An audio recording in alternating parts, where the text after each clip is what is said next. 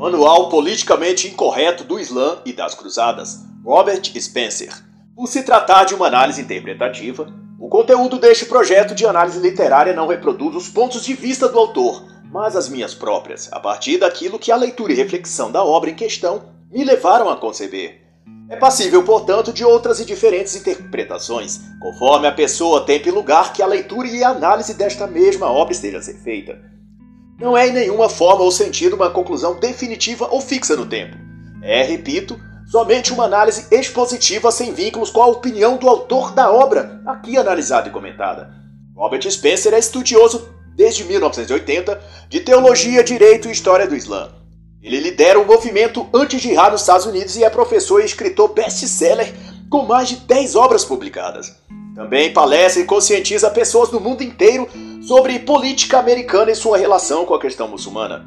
Não é preciso dizer que ele é por isso perseguido, caluniado e odiado não apenas nos países muçulmanos, mas também na comunidade europeia sempre solícita à causa islâmica. Em 2013, por exemplo, ele foi proibido de entrar em território da Europa como Reino Unido, acusado de crime de ódio e essas bobeiras politicamente corretas que inventam para condenar todo aquele que ama e fala a verdade. E o autor começa dando a entender que uma das principais razões de ser deste livro é o de esclarecer os fatos ligados ao Islã, aos cristãos e às cruzadas do período medieval. E sem dúvida há muita névoa sobre essa questão. E de acordo com o autor, citando Karen Armstrong, estudiosa do tema, a névoa está densa como nunca antes. E muitos culpam as cruzadas pela visão deturpada dos ocidentais sobre o Islã. A própria Karen Armstrong chega a dizer em seu livro sobre o tema que, a partir das cruzadas, agentes da cristandade ocidental criaram uma imagem estereotipada e distorcida do Islã, considerado por elas o inimigo da verdadeira civilização.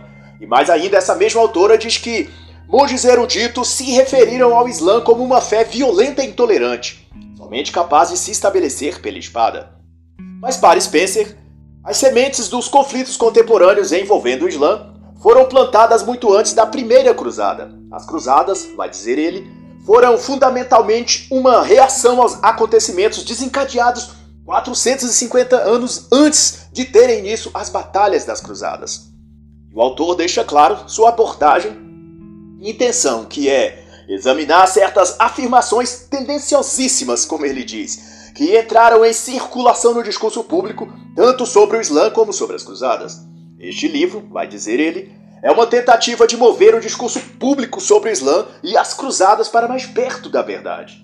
E ao enfrentar as mentiras e falsas verdades, e se eu tivesse de usar um termo moderno eu diria fake news, acerca do Islã e do cristianismo, ou no sentido aqui descrito como as cruzadas cristãs e o fundamentalismo islâmico, Robert Spencer conceitua que toda discussão sobre o assunto tem sua razão de ser também no conceito de desconstrucionismo que, a partir dos anos 1960, contaminou a mente de vários intelectuais e filósofos ao redor do mundo. E com isso, propagou-se que toda verdade importa, ou melhor, nenhuma verdade é superior à outra. Para os desconstrucionistas, tudo tem o sentido que a pessoa dá a ela. Logo, não existe verdade absoluta, mas a verdade de cada um. A forma e conteúdo como ele constrói seu entendimento e conceito de verdade é tão verdade como qualquer outra em qualquer tempo e lugar. Em outras palavras, as percepções, ideias e impressões morais, religiosas ou existenciais criadas e ditas por um indivíduo isolado numa ilha do Pacífico ou numa parte inóspita do interior da floresta amazônica têm tanto peso e correspondência com a realidade quanto aquilo que Jesus, Maomé ou Buda disseram. Mas para Spencer, isso não corresponde. E até mesmo entre Jesus, Maomé e Buda, por exemplo, os ensinos, crenças e a fé e prática religiosa por eles inspiradas são distintas e por isso mesmo projetam e motivam comportamentos distintos também em seus fiéis e seguidores através dos séculos. E prova disso, aponta o autor, é que em um país islâmico, por exemplo, a forma de viver é diferente da que se pratica nos Estados Unidos ou Inglaterra. E para efeito de esclarecer algumas dessas diferenças, a começar por distinguir a assimetria entre uma fé e outra, a islâmica e a cristã, ele assenta como base a discrepância que há entre as figuras de Jesus e de Maomé, de onde vieram a cristandade e o islamismo. E até a página 31, Spencer discorre alguns fatos da vida do profeta Maomé, retirado, segundo ele, dos próprios textos islâmicos, os quais, devidamente referenciados nesta obra, em notas ao fim do livro. Maomé foi um homem de guerra, vai dizer Spencer na página 20. Ensinou seus seguidores a luta armada pela nova religião de Alá, e ele mesmo lutou pessoalmente em numerosas batalhas. No curso dessas batalhas, Maomé enunciou vários princípios que passaram a ser seguidos pelos muçulmanos até então até mesmo de assumir o papel de profeta Maomé já atuava em guerras locais, tribais e depois de ser rejeitado por sua tribo, os Coraixitas, depois que condenou os deuses ancestrais da sua tribo e proclamou a si mesmo como profeta e porta-voz de Alá. A partir daí passou a viver em Medina e junto a um grupo dissidentes dos Coraixitas, Maomé passou a cometer saques e caravanas até dos próprios Coraixitas, sua antiga tribo de Meca. Desde então, os fundamentos do Islã eram lançados, como o caso citado por Robert Spencer na página 22, em que seu bando de saqueadores atacaram uma caravana de coraixitas em Naka, próximo de Meca. Porém, aquele era um mês tido por sagrado e ao retornarem com os espólios ao acampamento foram até Maomé levar a ele sua parte. No que o profeta os repreendeu dizendo, não vos ordenei lutar no mês sagrado. Era aquele o mês de Rajab. Em outro episódio, após saquearem uma grande soma de dinheiro e bens de mais uma caravana coraixita, o grupo de assaltantes de Maomé capturou e degolou os líderes da caravana. Um desses líderes teve a cabeça decepada e apresentada a Maomé, que disse em deleite: Por Deus, a quem não há outro igual. E os textos corânicos que remetem a esse fato contam-no dizendo que Maomé, vendo a cabeça cortada do inimigo, deu graças a Allah.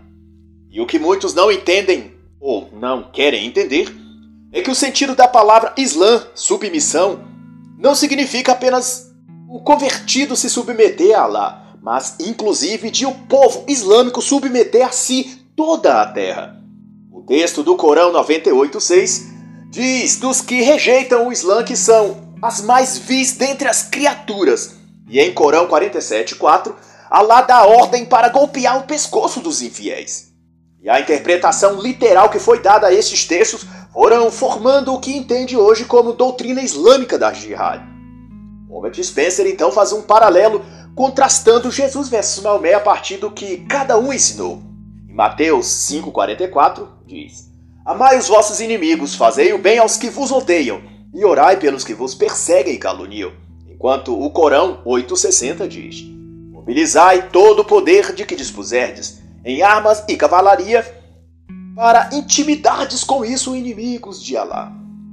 Quando da batalha de Uhud contra os Coraixitas, os muçulmanos ao lado de Maomé perderam com enormes baixas. O próprio Maomé por pouco escapou, ferido e com o um dente arrancado, ao lavar o rosto, tomado de fúria, o profeta exclamou: Se no futuro Deus nos der a vitória sobre os Coraixitas, hei de mutilar 30 deles. E assim, o autor segue buscando mostrar as claras e inúmeras distinções que há entre o islamismo e o cristianismo, entre Jesus e Maomé, entre os seguidores do Islã e os seguidores da fé cristã. E são abundantes os casos onde essa diferença é destacável e absurda, como no ocorrido em 628, após ter uma visão em que peregrinava a Meca. Maomé reuniu 1.500 homens e marchou para a cidade natal, que era, no entanto, controlada pelos Coraixitas, que por óbvio não lhes permitiriam a passagem. Maomé e os líderes coraixitas então reuniram-se em Urbe e os dois lados assinaram o um acordo, firmando que a cada ano, uma vez no mês especificado, os muçulmanos de Maomé peregrinariam em paz para a cidade de Meca. E o segundo ponto desse acordo, chamado de Armistício de 10 anos, ou Tratado de Hudaybiyah, era que se um dissidente coraixita, por qualquer razão que fosse, se refugiasse ou buscasse abrigo entre os muçulmanos junto a Maomé, seria devolvido aos coraixitas, enquanto que qualquer muçulmano que se refugiasse entre os coraixitas não precisaria ser devolvido. Todavia, o acordo assinado, tendo Maomé nele escrito sua palavra de honra como Maomé, o apóstolo de Deus, não obstante se recusou a cumprir quando uma mulher coraixita chamada Umin Kuntum uniu-se aos muçulmanos em Medina, seus dois irmãos solicitaram a Maomé que cumprisse o acordo e devolvesse a Coraixita. Mas Maomé alegou que havia recebido uma nova revelação divina na qual disse Alá que não permitia a devolução daquela mulher. Esta nova revelação está em Corão 60.10, e o Albert Spencer, baseado nisso, vai salvaguardar que o princípio islâmico era de que nada era bom a menos que favorecesse o Islã, e nada era mal a menos que o atrapalhasse. E Spencer acentua no início do capítulo 2 que a carreira de Maomé foi marcada por sangue e guerra. Isso está em oposto à vida e ao legado de Jesus nos evangelhos. Ademais, vai saber o autor que, entre os livros sagrados do mundo, o Corão se distinguiu como o único a incentivar seus adeptos a fazer guerra contra os não convertidos. No Corão há mais de 100 versículos exortando-os a travar jihad contra os não convertidos ao Islã. Em Corão 9:73, citado pelo autor na página 33, o texto deixa claro: Ó oh, profeta, combate os incrédulos e hipócritas, e sê implacável para com eles. O inferno será sua morada. Que funesto destino. Robert explica que combate no árabe é jahid, do qual se deriva jihad, referindo-se a um combate no campo de batalha. E o Corão 47.4 mostra isso da seguinte forma: Diz que quando no campo de batalha enfrentardes os que descreem, golpeai-vos no pescoço, e quando os prostrardes, apertai os grilhões. Ó vós que creem, é dito no Corão 923, combatei os vossos vizinhos incrédulos e fazei-os sentir a severidade em vós, e sabei que Alá está com os tementes. Quando os meses sagrados tiverem transcorrido, matai os idólatras onde quer que os acheis, capturai-os, acossai-os e espreitai-os. Diz no Corão 9:5. Alá comprou aos crentes suas almas e seus bens, pois deles em troca é o jardim do paraíso. Combatem pela causa de Alá e aí matam e são mortos. É promessa que deveras empreende ao seu Senhor. Isso está no Corão 911. Em outra parte, Spencer vai refutar os argumentos de quais se cercam alguns para justificar a violência no Islã, dizendo que a Bíblia é tão violenta quanto o Corão. Estes alegam que há uma equivalência moral entre o islamismo e o cristianismo. E é dessa premissa que surgem comparações do tipo que as jihads dos muçulmanos de agora equivalem às cruzadas dos cristãos de outrora, na Idade Média. Mas eis a essência de um e outro. Em Mateus 5,39 diz: Se alguém te ferir a face direita, oferece-lhe também a outra. E em Corão 2,191 diz: Deixareis de combater um povo que violou seus juramentos e tentou expulsar o mensageiro e formou a iniciativa de vos agredir? Quanto às passagens do Velho Testamento, como Deuteronômio 7, 1 ao 2, Deuteronômio 20, 10 a 16, ou Números 31, 17 a 18, que Deus parece incentivar a violência, como o Corão faz a seus fiéis, em textos como Quando o Senhor teu Deus te houver lhe introduzido na terra que has de possuir, não farás pacto com elas nem as tratarás com misericórdia. Ou quando diz, Quanto às cidades daqueles povos cuja possessão te dão Senhor, não deixarás nelas alma viva. Ou ainda quando a Bíblia diz: Matai todos os varões, mesmo os de tenra idade, e degolai as mulheres que tiveram comércio com homens. De acordo com Spencer, o Velho Testamento registra ordens dadas por Deus aos israelitas para guerrear apenas determinados povos: os heteus, gergeus, amorreus, cananeus, etc. Em contrapartida, o Corão exorta os fiéis a lutar contra todos os infiéis, isto é, todos os que não aceitarem o Islã como religião. Robert Spencer ressalta ainda que esta é a diferença e a razão por que judeus e cristãos não são vistos por aí formando grupos terroristas e citando as escrituras para justificar o morticínio de civis. Para concluir, o autor vai elencar que quando o cristão ou judeu lê quaisquer destes textos que incitaria à violência, ele não toma aquilo por literal. Ele não transfere tais ordenanças de Deus para os dias e tempos atuais. Ele entende como uma alegoria para um tipo de batalha espiritual, onde os inimigos são potestades e principados de dimensões não materiais deste mundo. Enquanto que, quando o devoto islâmico lê o Corão, ele traduz como literal e sua disposição é de fato fazer a guerra e praticar a violência contra aqueles infiéis não convertidos ao Islã.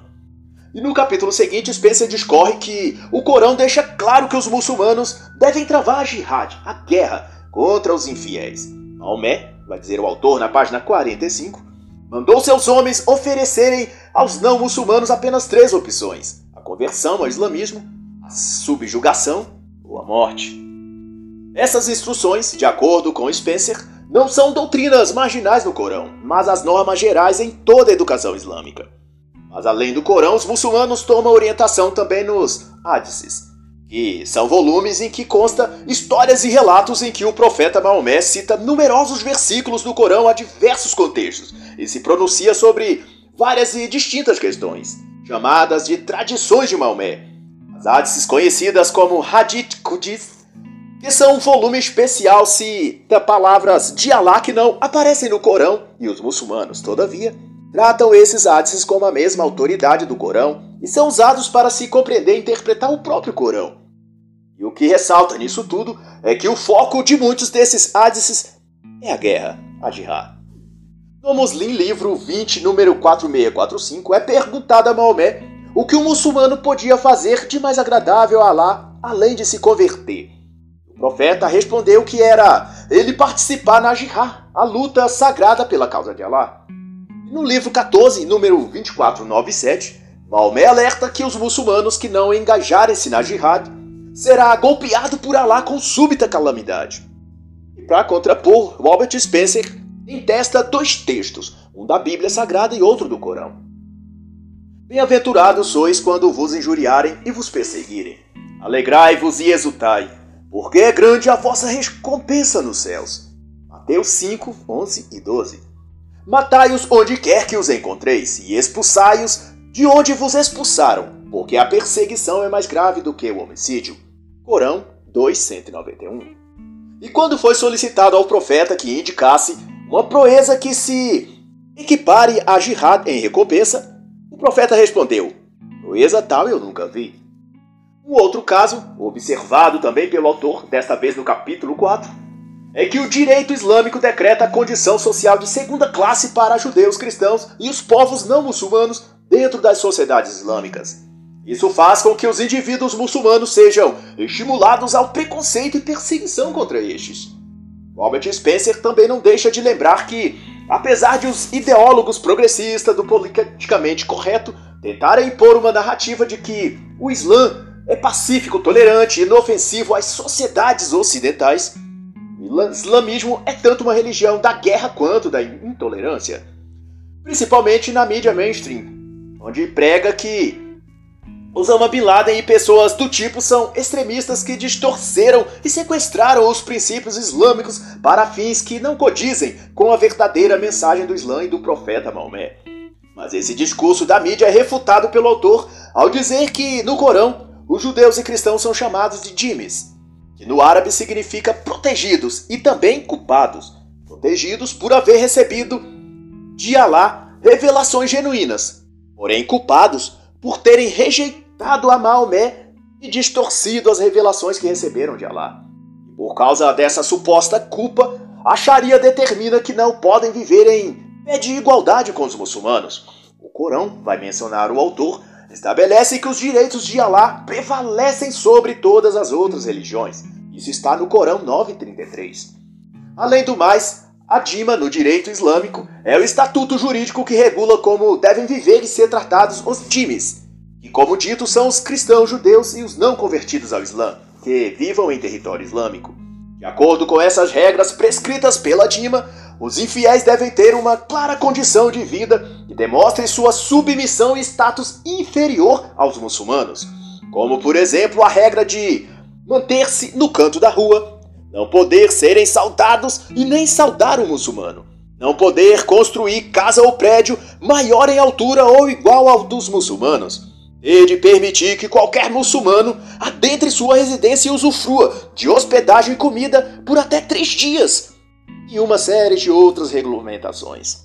Assim, evidencia-se que a religião de igualdade e tolerância não é de fato verdade mas somente uma falácia com que jornalistas e intelectuais acadêmicos se apossam e propagam para manipular a opinião das massas e fazer avançar uma certa agenda de valores anticristãos sobre o Ocidente. Em 2002, em texto publicado pelo Observer, o líder islâmico, apesar de residente na Grã-Bretanha, um país cristão, defendeu o uso da Dima onde os islâmicos pudessem se estabelecer e formar comunidades. Outros líderes islâmicos, como o Sheikh Youssef Salamé, subsecretário da Autoridade Nacional Palestina em 2002, e o Sheikh Abdullah Azam, um dos fundadores da Al-Qaeda, assentiam também que fosse restabelecido a dima sobre os infiéis e deles cobrado a jizya, espécie de dízimo ou tributo. Conclusão: a paz e convivência pacífica entre muçulmanos e demais povos demanda e depende, na visão dos muçulmanos, de ser por meio e através das leis da Dima. E da página 73 a 84, Robert Spencer vai abordar um tema que deveria importar a todas as mulheres e grupos feministas ao redor do mundo. Contudo, há absoluto silêncio a respeito. Trata-se da forma discriminatória e opressora como o Islã trata as mulheres. Há um senso comum e distorcido, propositalmente, também pela mídia e intelectuais de baixa estirpe, de acusar cristãos, homens héteros brancos e da mal compreendida herança cultural patriarcal de serem os grandes opressores das mulheres. Todavia, um olhar mais sincero sobre a questão pode revelar de onde vem a verdadeira opressão que as mulheres estão a sofrer ao redor do mundo. Spencer começa destacando um caso emblemático, o da muçulmana Amina Wadu, em 2005, em Nova York. Ela tentou celebrar um culto islâmico e foi recusada por três mesquitas. Ela conseguiu então marcar o serviço religioso numa galeria de arte. Mas pouco depois foi também recusado depois de receber uma ameaça de bomba. Por fim, ela conseguiu celebrar o culto numa igreja episcopal. Mas muçulmanos ameaçaram dizendo que, se ela estivesse no Estado Islâmico, seria enforcada e feita em picadinho. O autor lembra que o Corão e o direito islâmico tratam as mulheres como posse dos homens, além de sancionar a violência doméstica, o casamento infantil e o casamento temporário, que é um tipo de aprisionamento virtual das mulheres em casa. Isso sem mencionar o uso obrigatório da burca, a poligamia, a proibição de mulheres ao volante, etc. E Spencer traz alguns textos do Corão para deslindar a questão. No Corão 4.34, diz que os homens têm autoridade sobre as mulheres, porque Alá os fez superiores a elas. No Corão 2.223, diz que vossas mulheres são para vós campo lavrado. Então, achegai-vos a vosso campo lavrado como e quando quiserdes. No Corão 4.3 Esposai as mulheres que vos aprazem, sejam duas, três ou quatro. E se temeis não ser justos, esposai uma só, ou contentai-vos com as escravas que possuís. No Corão 4.34 As boas esposas são obedientes e guardam sua virtude na ausência do seu marido. Aquelas que querem a rebelião, exortai-as, bani-as de vossa cama e batei nelas. Quando Abu Bakr, companheiro e depois sucessor de Maomé, foi ter com ele certa vez, Maomé disse acerca de sua filha chamada Asma: Quando chega a mulher à idade da menstruação, já não lhe cai bem mostrar parte alguma do corpo, senão o rosto e as mãos. No livro 32, número 4092. E no capítulo 7, o autor faz notar que do Islã, ou seu sistema de opressão, se estende sobre todas as áreas da vida humana e em sociedade, por exemplo, as artes, a música e a própria ciência. Spencer destaca que muito do que se alega ser obra e produto científico ou artístico do chamado período de ouro do Islã, como a literatura, as mil e uma noites, a álgebra e o zero na matemática, ou astrolábio no campo da navegação, no dizer de Spencer foram produzidos por indivíduos considerados hereges pelos islâmicos, e não em apoio ou incentivo do Islã. Em áreas artísticas, como na música, a Sharia, ao se utilizar de vários hadices de Maomé, buscou sempre abolir. Por exemplo, no livro 194382 do Muslim, diz que o sublime e poderoso Alá enviou-me e ordenou-me dar cabo de instrumentos musicais, flautas, cordas e tudo que tem a ver com o período da ignorância, antes do Islã. Alá verterá chumbo derretido nos ouvidos dos que se deleitarem com a voz das cantoras. No Bukhari, volume 4, livro 56, 2941, diz que a música corrompe as mentes da mocidade, cria letargia. Música é traição à pátria e à mocidade. E mesmo os projetos e inovações científicas e arquitetônicas, como das mesquitas, Robert Spencer nos faz saber que elas foram copiadas dos modelos e estruturas bizantinas. As cúpulas e arcos, vai dizer ele, já se tinha desenvolvido mais de mil anos antes de aparecer o Islã. A cúpula da rocha, por exemplo, que data do século VII, considerada a primeira grande mesquita, foi inclusive construída por artesãos bizantinos. O primeiro tratado médico em língua árabe, no ano de 683, era de autoria de um padre cristão, traduzida para o árabe por um médico judeu.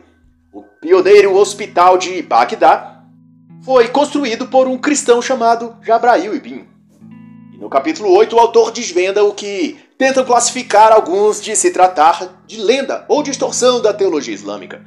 Spencer demarca que Maomé pintou para seus fiéis um paraíso material de sensualidade exuberante, destinado a satisfazer os apetites carnais de seus fiéis. São numerosos os textos corânicos que evidenciam o que desfrutarão os fiéis do Islã no paraíso. Pulseiras de ouro e pérolas, no Corão 22, 23. Fina seda e rico brocado, no Corão 44, 53. Tronos incrustados com ouro e pedras preciosas, Corão 56, 15. Ou então, taças e bandejas de ouro cheias de tudo que as almas apetecem e os olhos se deleitam.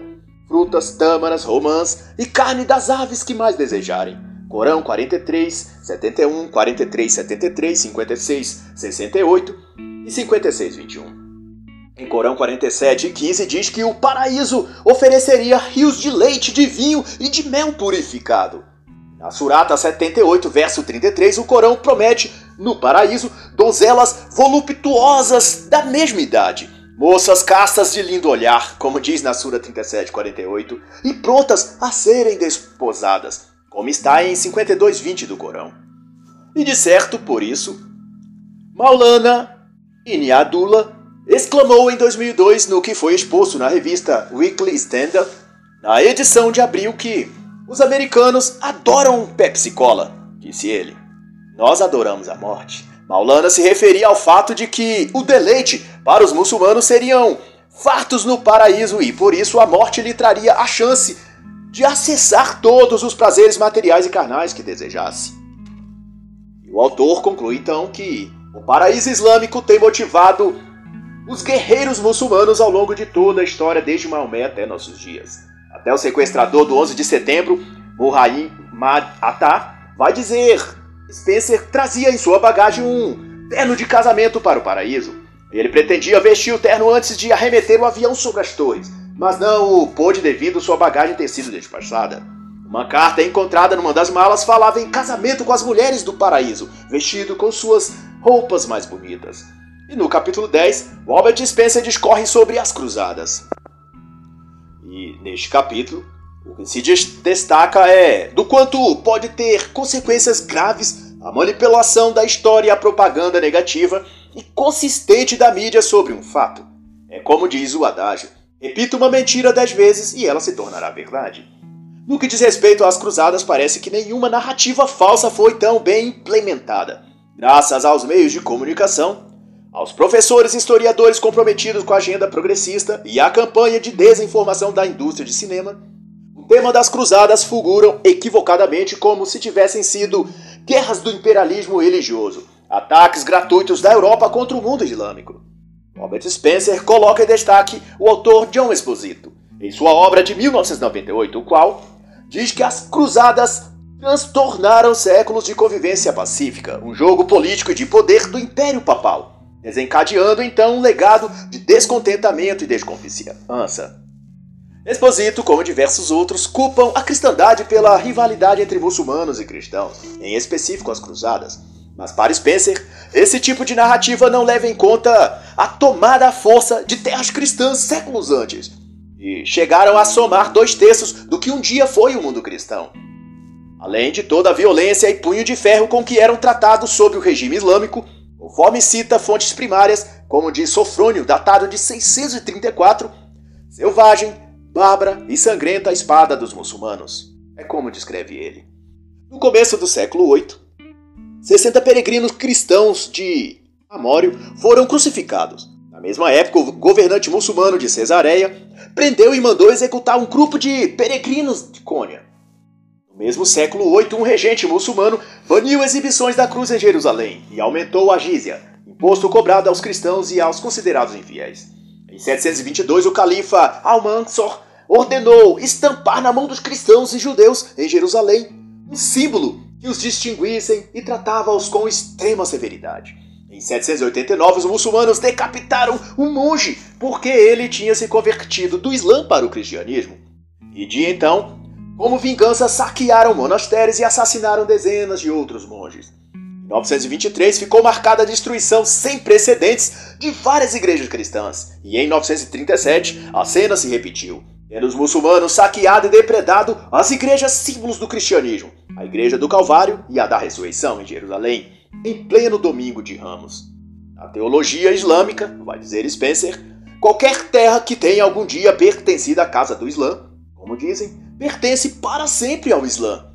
E então, basta declarar que uma qualquer região foi habitada um dia por um muçulmano qualquer, e então está justificado promover uma jihá contra aquele povo ou nação que vive naquela terra. Assim, ao convocar a primeira cruzada em 1095, no concílio de Clermont, o Papa Urbano II clamava por uma ação defensiva. Nas palavras do pontífice, os fiéis de Deus seriam cada vez mais atacados, com cada vez mais dureza. O propósito principal das cruzadas era proteger os fiéis e remover os líderes muçulmanos das regiões por eles comandadas, visto que eles é quem ordenavam os massacres aos cristãos.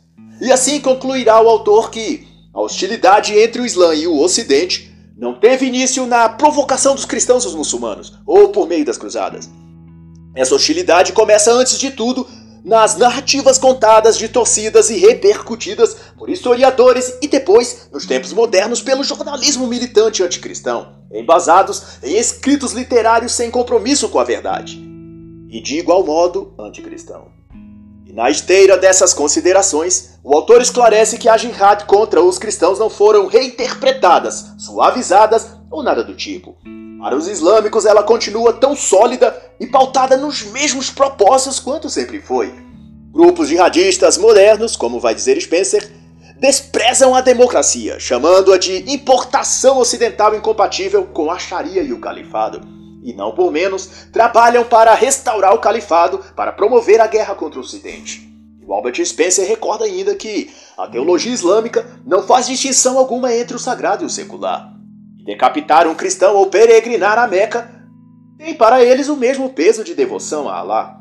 Osama Bin Laden se pronunciou conforme transcrito no The Guardian de novembro de 2002 no sentido de que os guerreiros jihadistas mundo afora estariam lutando para que a religião e a palavra de Allah reinassem soberanas. Isso significa o restabelecimento da lei islâmica e a restauração do califado.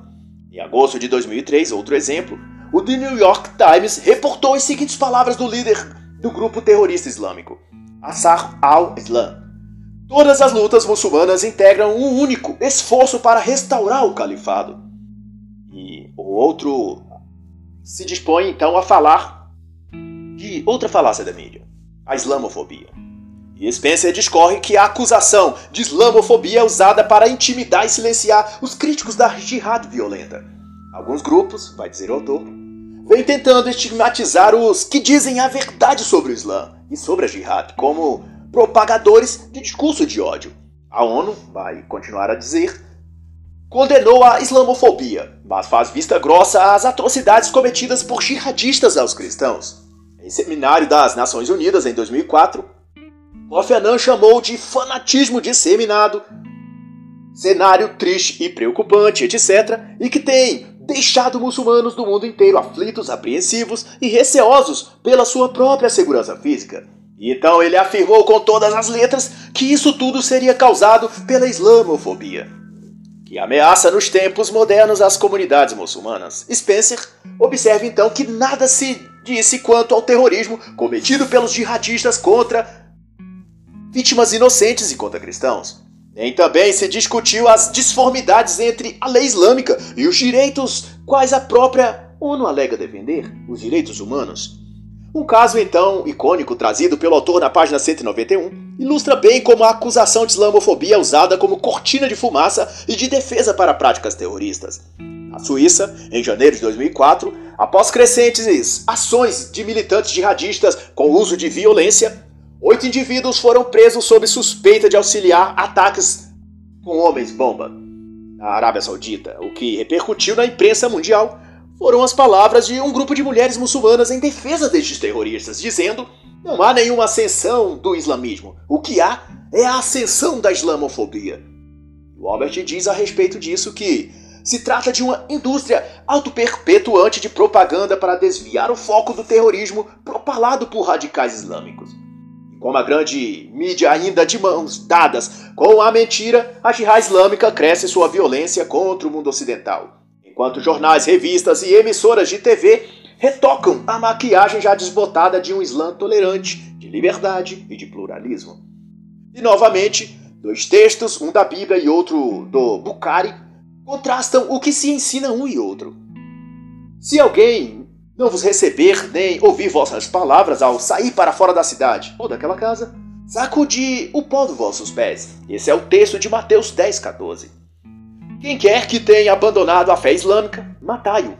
É o que ensina o Bukhari 88, volume 9, número 6922. E no último capítulo do livro, o autor aborda uma questão pertinente em nossos dias. Pautado inclusive pela mídia no ano de 2020, devido declarações do presidente francês Emmanuel Macron. O tema é a islamização da Europa.